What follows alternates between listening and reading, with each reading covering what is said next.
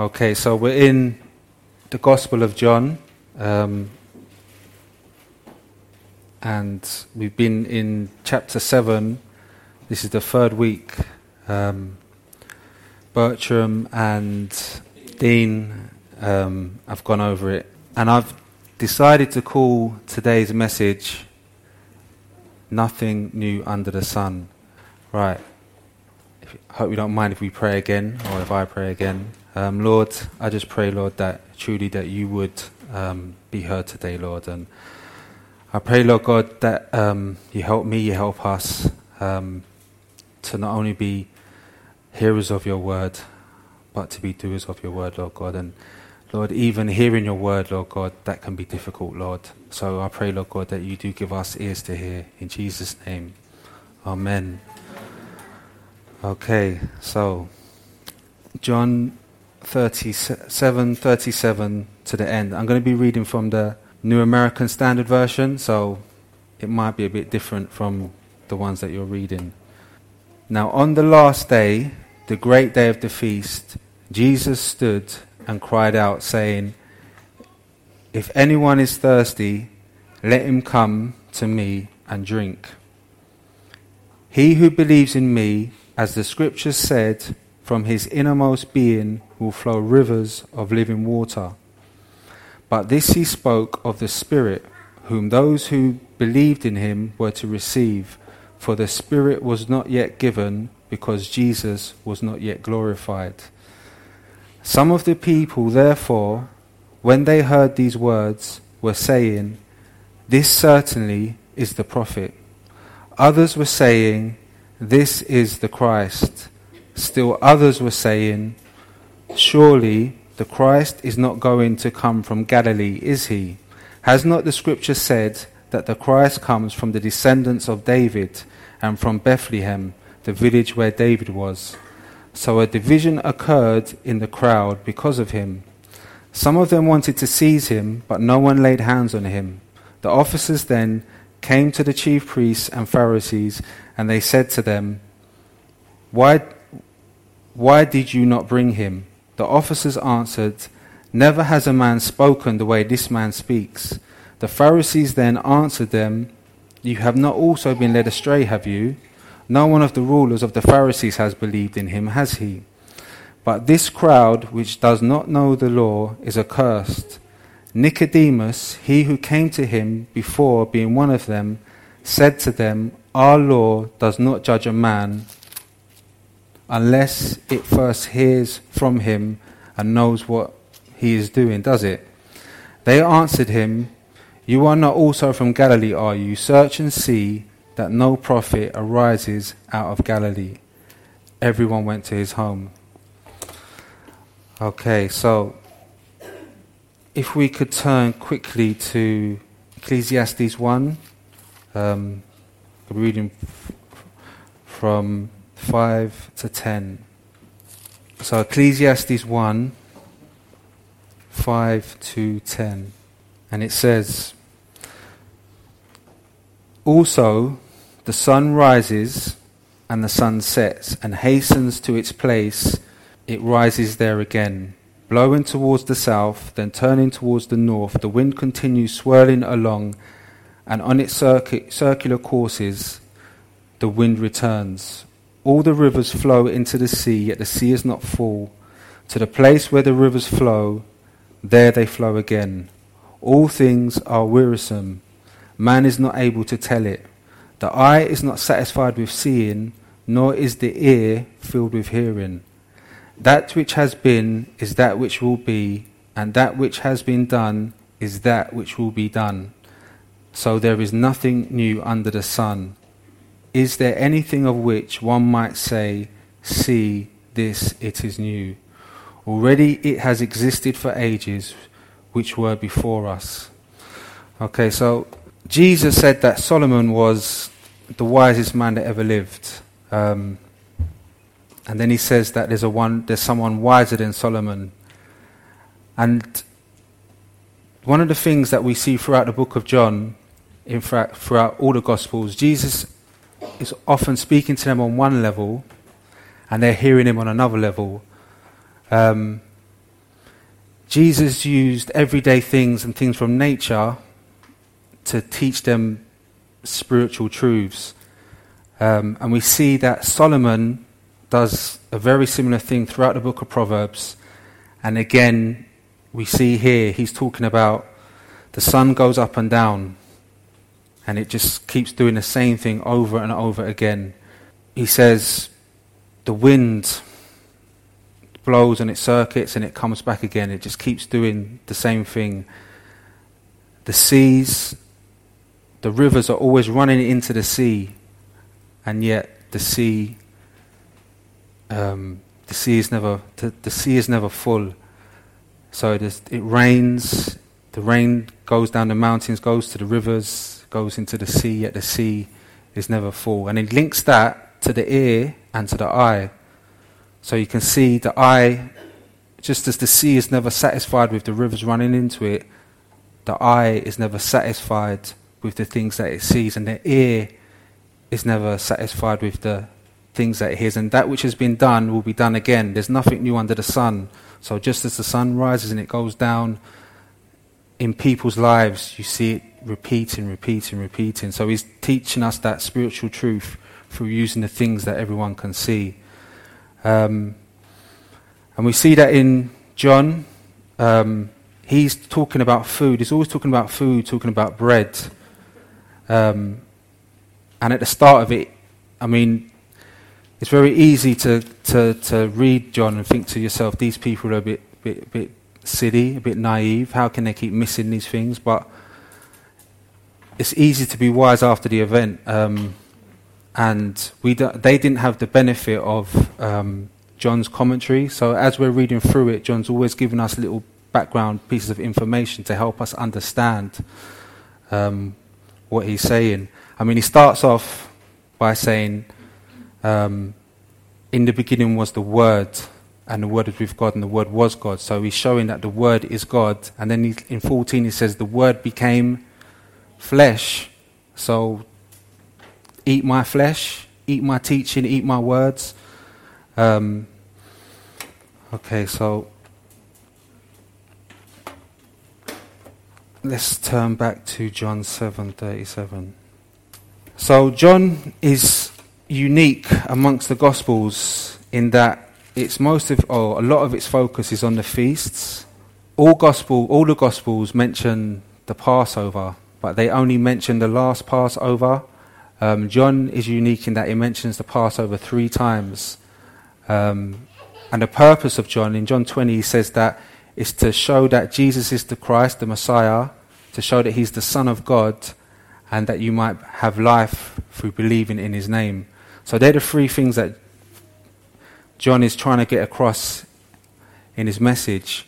And because it's, it's unique in that it, it, it, focuses on the feast more than the other gospels. It would be probably more, most likely to be aimed at a more Jewish audience. So I think one of the one of the things that is very helpful for us to understand the Gospel of John is to understand about the feasts. Um, and most Christians, you say you speak to them about the feast, they're like, well, you know, they're a shadow. Just in fact, I think it says in Second Colossians, it says they're a mere shadow.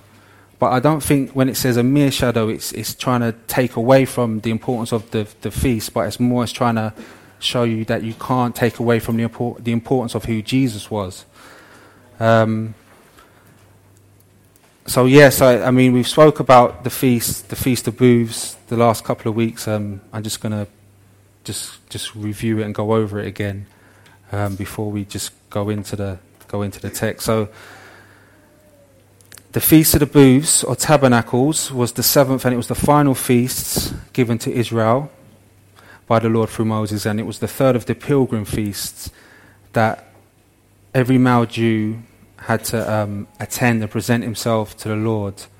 Um, and as we know, it got its name from the fact that they would have to dwell in booths throughout the time of the feast, and that was to represent God's provision for them when they were in the wilderness, um, where they would have had to live in similar conditions. So God saves them from Egypt, takes them into the wilderness, um, and then through he provides for them before they go into the promised land. And God, so this is for them to remember how, how God's goodness was.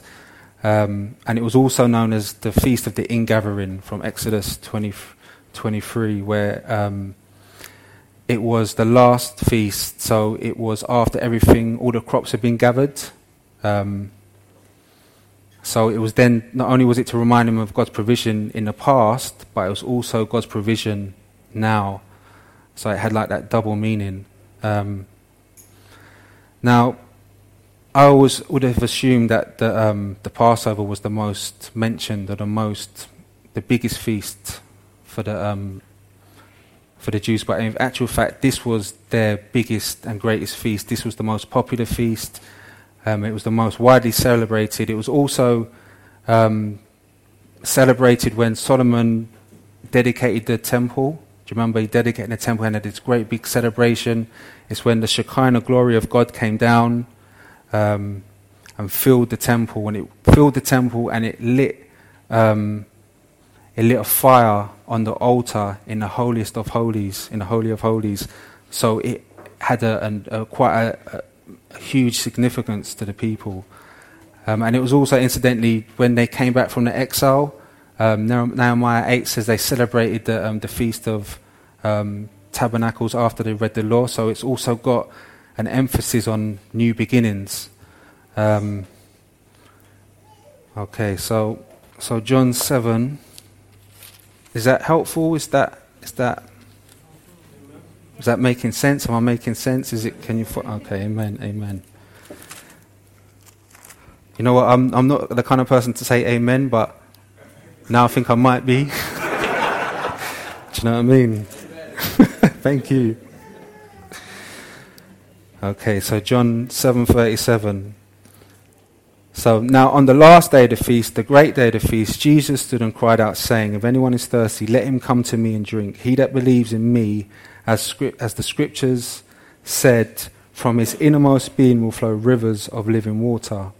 But this he spoke of the Spirit, whom those who believed in him were to receive, for the Spirit was not yet given because Jesus was not yet glorified. So this is the last day of the feast, and this is like this is the biggest day in the Jewish calendar. This is like the day of all days. This is um, the the the priests have um, this this ceremony which they perform every day, where they go down to the pool of Salome or something. I can't remember what it's called, and they they take out water and then they take it to the the um, the altar and they pour it out on one of the sidewalls on the altar, and it's a big procession and.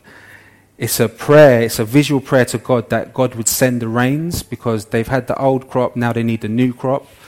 And then on the last day, Instead of going around the altar one time, they would go around seven times. But there would be a big procession, it would be a huge celebration. And as they're doing this, Jesus is standing up. Now, Jesus is already not in their good books, to put it mildly. And he's, take, he's always stealing their thunder. And they're making this big prayer saying, God, we need the rains. We need the, the, the, the, that living water. And he stands up and obviously you can that ain't going to go down too well. So um, he's showing them, look, it's me, it's me, it's pointing it. This is me. I'm the living water. Um, and then Paul, um, John tells us as well that he's speaking of the Spirit that those who would believe. So um, that's, that would that would be probably referring to Pentecost when God outpours His Spirit. Um, so the Feast of Tabernacles, the Feast of Tabernacles is, what does that mean to the church? Well, that's a good question. Um, could we turn to 1 Corinthians 15, please? Sorry, 1 Corinthians 10. That's 1 Corinthians 10. Is every, everyone there? Yeah? Um, again, I'm reading from the New American Standard. So it says, For I would not for I do not want you to be unaware, brethren, that our fathers were all under the cloud and all passed through the sea, and all were baptized into Moses in the cloud and in the sea, and all ate the same spiritual food and all drank the same spiritual drink. For they were drinking from a spiritual rock which followed them, and the rock was Christ. Nevertheless, with most of them, God was not well pleased, for they were laid low in the wilderness. Now, these things happened as examples for us, so that we would not crave evil things as they also craved. Do not be idolaters, as some of them were, as it is written, the people sat down to eat and drink and stood up to play. Nor let us act immorally, as some, as, as some of them did, and 23,000 fell in one day. Nor let us try the Lord, as some of them did, and were destroyed by serpents. Nor grumble, as some of them did, and were destroyed by the destroyer. Now these things happened to them as an example, and they were written for our instruction upon whom the ends of the age had come. Okay, so that's quite a that's quite heavy. Um, sounds quite harsh, but it was written for our instruction. So we need to pay attention, pay close attention. So it's interesting that the analogy that he draws upon is from them coming out of Egypt. They were baptized into Moses, um, and then they were in the wilderness, which represents the the Feast of Tabernacles. Um, and, but he stops it prior to Joshua coming and taking them into the promised land, which would then indicate for us that this world is not our home. Um, this world is a temporary dwelling place. Um, and the people made a mistake. They sat down to eat and drink, and they rose up to play. They didn't realize the reason for them being in the wilderness. And I think we need to. Now, there's nothing wrong with eating and drinking, there's nothing wrong with playing, but we need to remember why we're here. Um, if you look at Exodus, Exodus 5, where Moses approaches Pharaoh and says to him, Let my people go so they can go into the wilderness and make a sacrifice unto the Lord. So Moses wanted to bring them out into the wilderness so that they can make a sacrifice to the Lord. But he also wanted to take them out into the wilderness to give them the law, to give them the Ten Commandments. So they were in the wilderness so God could prepare them for going into the promised land. So the wilderness is not the promised land, but He's going to lead them into it. But before He leads them into it, He needs to get them right. Now, we know from we know from even from the text a bit further on that they were waiting for a, a prophet like Moses. So Moses takes them out into the wilderness and gives them the law. Jesus takes us out of the world and into to the wilderness, so to speak, so that he can write his law on our hearts. Um, says in he, Hebrews 8, it says that he's going to make a new covenant with us, not regarding the first covenant that he made with the fathers when he led them out of the wilderness, and he didn't regard them because they didn't regard him. But he said there wasn't something wrong with the, the covenant, but there was something wrong with the people, so he had to change the people. Um, so God has taken us into the wilderness so that, or that's where we are now, so that He can write our, His laws on our heart. Um, it also says in Romans 12, verse 1, that we are a living sacrifice. I beseech you, brethren, by the mercies of God, that you present your bodies as a living sacrifice, holy and acceptable unto the Lord, which is your reasonable service. So, just as He took them out into the wilderness to make sacrifices to the Lord, now we are that living sacrifice in the wilderness. Does that, does that make sense? Is that okay? Okay, so so verse 40 so some of the people therefore when they heard these words were saying this certainly is the prophet others were saying this is the Christ still others were saying surely the Christ is not going to come from Galilee is he has not the scripture said that the Christ comes from the descendants of David and from Bethlehem, the village where David was. So a division occurred in the crowd because of him. Some of them wanted to seize him, but no one laid hands on him. So again, as Jesus often does, he's dividing the crowd, and he's done this throughout his ministry. Um, on the one hand, you've got the people that believe, and on the other hand, you've got the people that don't believe. We see in um, verse 25, 26, and 27, this is um, what Dean preached on last week, that there were some people that believed, had this belief that the, the Messiah was going to come out of nowhere, and that was a misunderstanding of a scripture in Isaiah. And now we, so we have, on one hand, we've got a group of people that didn't believe him because they misunderstood the scriptures, but now we've got a group of people that understand the scriptures, because it's true, he was going to come from Bethlehem, but for some reason, all the other things that Jesus was doing to fulfill the other scriptures, they were ignoring those based upon this one scripture.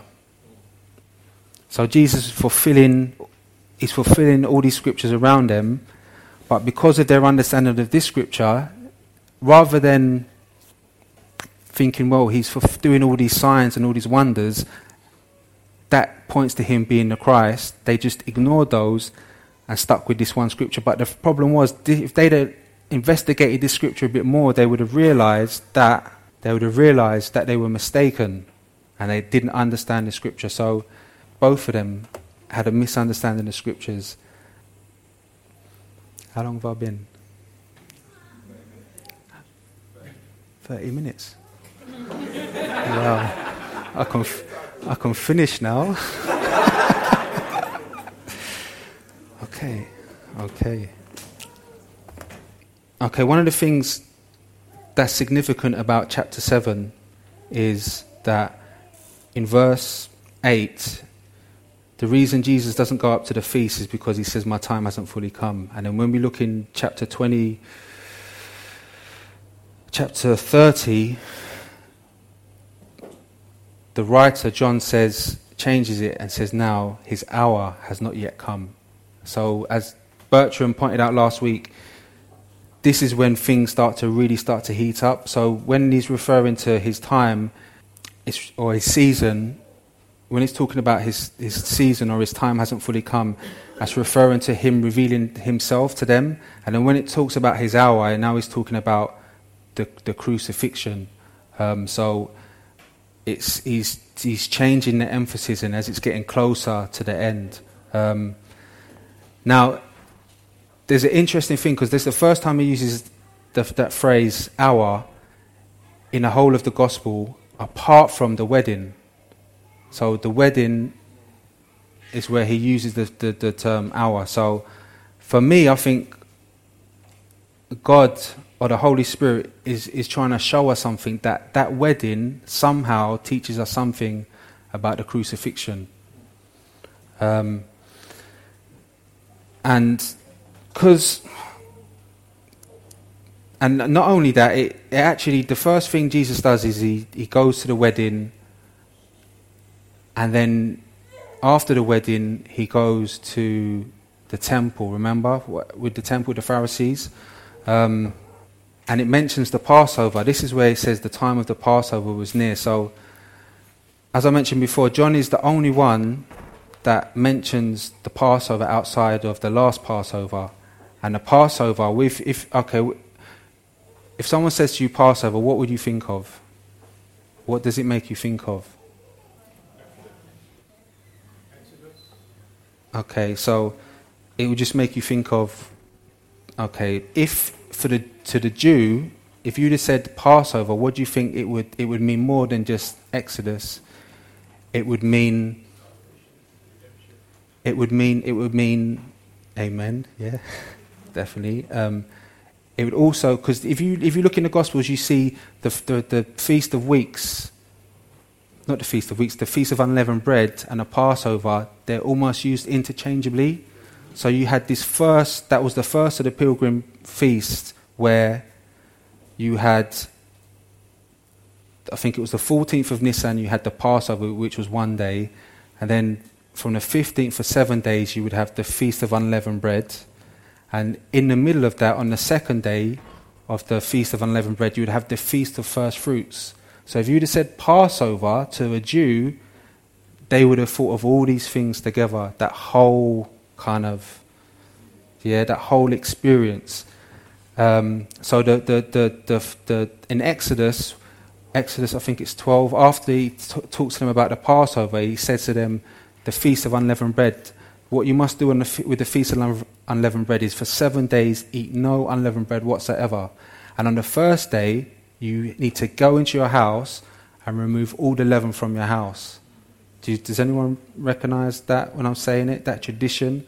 And that is a tradition that they still do today. So for the seven days, there's no leaven in your bread. And we know that the leaven represents sin.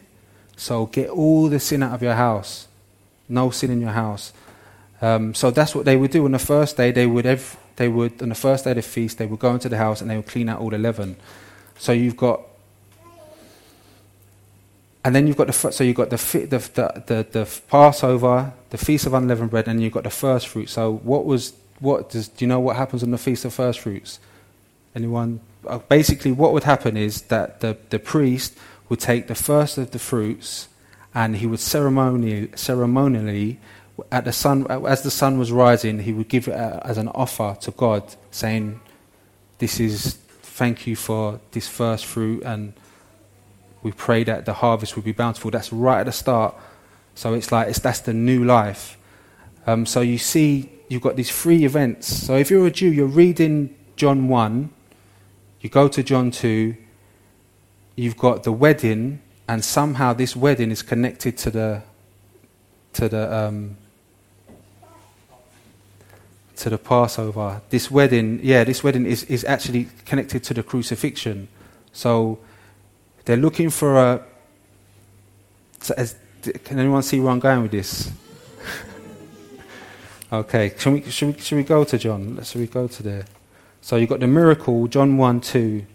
So he says, My hour has not yet come. So we've just had we've just had communion, right? And what did we do? We took the wine and the bread this is the wine of the new covenant. Amen? So the wine represents a new covenant. So you see in here, the old, the, the old wine's run out, so they've got to make new wine. You've got he, Jesus, so Jesus makes the new wine. That's the first miracle that Jesus does. He turns the water into the wine. What is the first miracle? What's the first of the ten plagues that Moses does? The first miracle turns the water into blood. So 1 Corinthians says that the law of the letter kills, but the law of the spirit gives life. So you see, Moses does the first miracle, turns the water into blood. Jesus turns the, the water into wine. Moses, they're all like, oh, can't drink, I'm going to die. He, Jesus does the opposite. But then we know in typology that Jesus is the bridegroom. And you see, when you read a bit further down, you see the head waiter, after tasting the wine, goes up to the, or it, in the margin it might say steward, the steward goes up to the bridegroom and says to him, Most people serve the good wine first, but you've served the bad wine first and served the good wine second. So the old covenant, which is which covenant is better, the old covenant or the new covenant? So you can see from the typology that this is talking about the new covenant. So the new covenant is based upon Jesus' death, so Jesus sheds his blood. The blood represents the wine. But then you look at chapter 2. Now, at the Passover, their tradition would be to what? To be cleaning out their houses. So, as they're cleaning out their houses, now remember the purpose of the gospel was to demonstrate that Jesus is the Son of God. And in the Jewish mindset, if you're the Son of God, you're equal to God. That's why they wanted to stone him. There's, there's no difference. So they're in their houses cleaning out the leaven from their house. Jesus goes into his father's house and cleanses out the leaven from his house. Do you see the? So if you're a, a, Jew, a, Jew, a Jew, you'd be reading that, and it would just. Well, I would assume that it would be it would be coming to life. But then not only that, the next thing that Jesus does, he talks to Nicodemus. He talks to Nicodemus, and what does he talk to him about? being born again. Amen. So you can see um, again the feast of the first fruits, they'd be holding up the first fruit saying, Amen. Amen. Okay. Okay, so now let's go to. What did I say before? Okay, you know what? Let's not go to Luke 19. I think I'm. maybe next time. Okay. Okay, so the officers then, sorry, from verse 45. The officers then came to the chief priests and Pharisees, and they said to them, Why did you not bring him? The officers, an- the officers answered, Never has a man spoken this way, the way this man speaks. The Pharisees then answered them, You have not also been led astray, have you? No one of the rulers of the Pharisees has believed in him, has he? But this crowd, which does not know the law, is accursed. Nicodemus, he who came to him before, being one of them, said to them, Our Lord does not judge a man unless it first hears from him and knows what he is doing, does it? They answered him, You are not also from Galilee, are you? Search and see that no prophet arises out of Galilee. Everyone went to his home. Okay, so so the officers and the chief priests want to know why the officers didn't arrest him, and obviously they're just as I suppose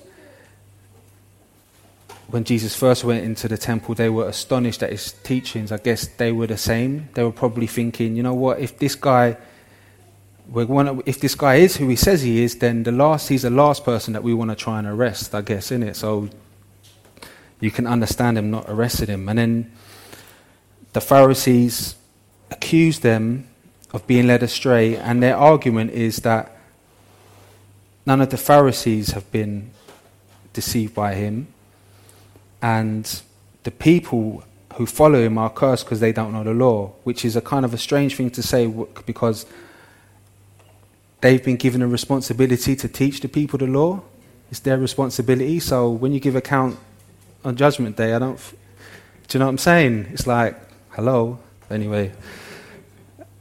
Um, yeah, and, and, and we know that that's not even true because there were people that believed in him, but they were just too scared to speak out. And that reminds me, the, what's the, what, what does the phrase say? The only thing for evil to try and is for good for evil men to try, for good men to do nothing seems to be the case. Um, so this is the second time Nicodemus, and I think this is a, Nicodemus is an interesting character because I don't know what to make of him because a lot of people seem to speak highly of him and say, look, he was defending Jesus. But then I think to myself, well, why don't you stand up and just say, you know what I mean? I believe he's the Messiah. Why don't you make a stand? But he, do, he didn't do that anyway. So, um, and I, guess it was because he was scared to be thrown out of the synagogue, which was, seems to be the biggest reason for most of people um, being shy about it. Um, and the last thing he says is that um, the last thing they say, the Pharisees say, is um, Jesus is from Galilee, and no prophet comes from Galilee which again is another example of them misunderstanding the scriptures, because as we know, um, Jonah came from Galilee, didn't he? Um, and I think it's interesting that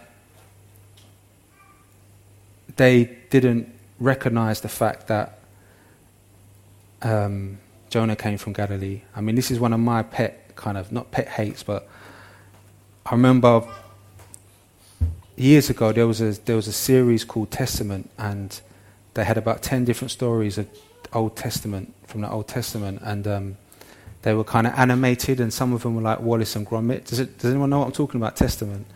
No, you remember them? They were on BBC Two years and years ago, and they had one called Jonah, but its title was Jonah the Moaner.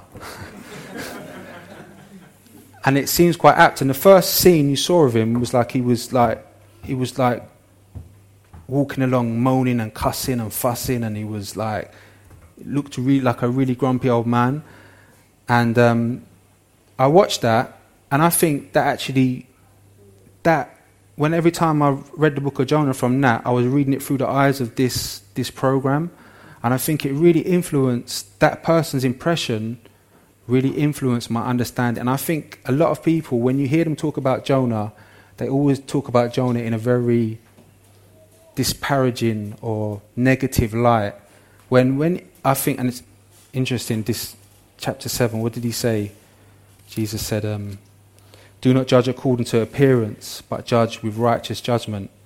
And I think the same mistake they had, they make. They probably obviously didn't. Rec- they probably didn't pay much attention to Jonah. So, and I think they probably misunderstood Jonah as well, which is why they missed the fact that Jonah came from Galilee. And I think today's society, I think we have probably made the same mistake.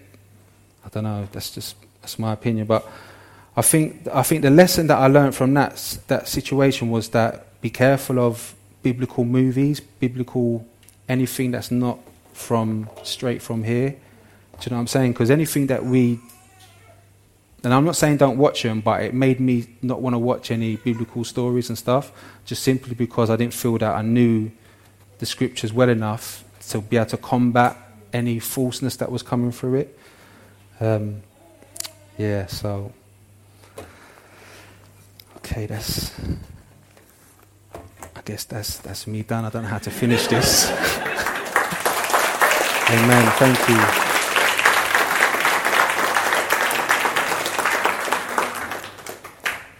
Okay, Father, Lord, thank you. Um, thank you for your grace and your mercy, Lord God. Thank you that, um, you know, we live to fight another day, Lord. So I pray, Lord, that you just help us to fight the good fight of faith.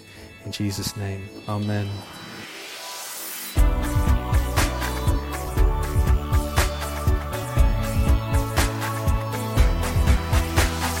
Join us next time for more of God's truth to transform your reality.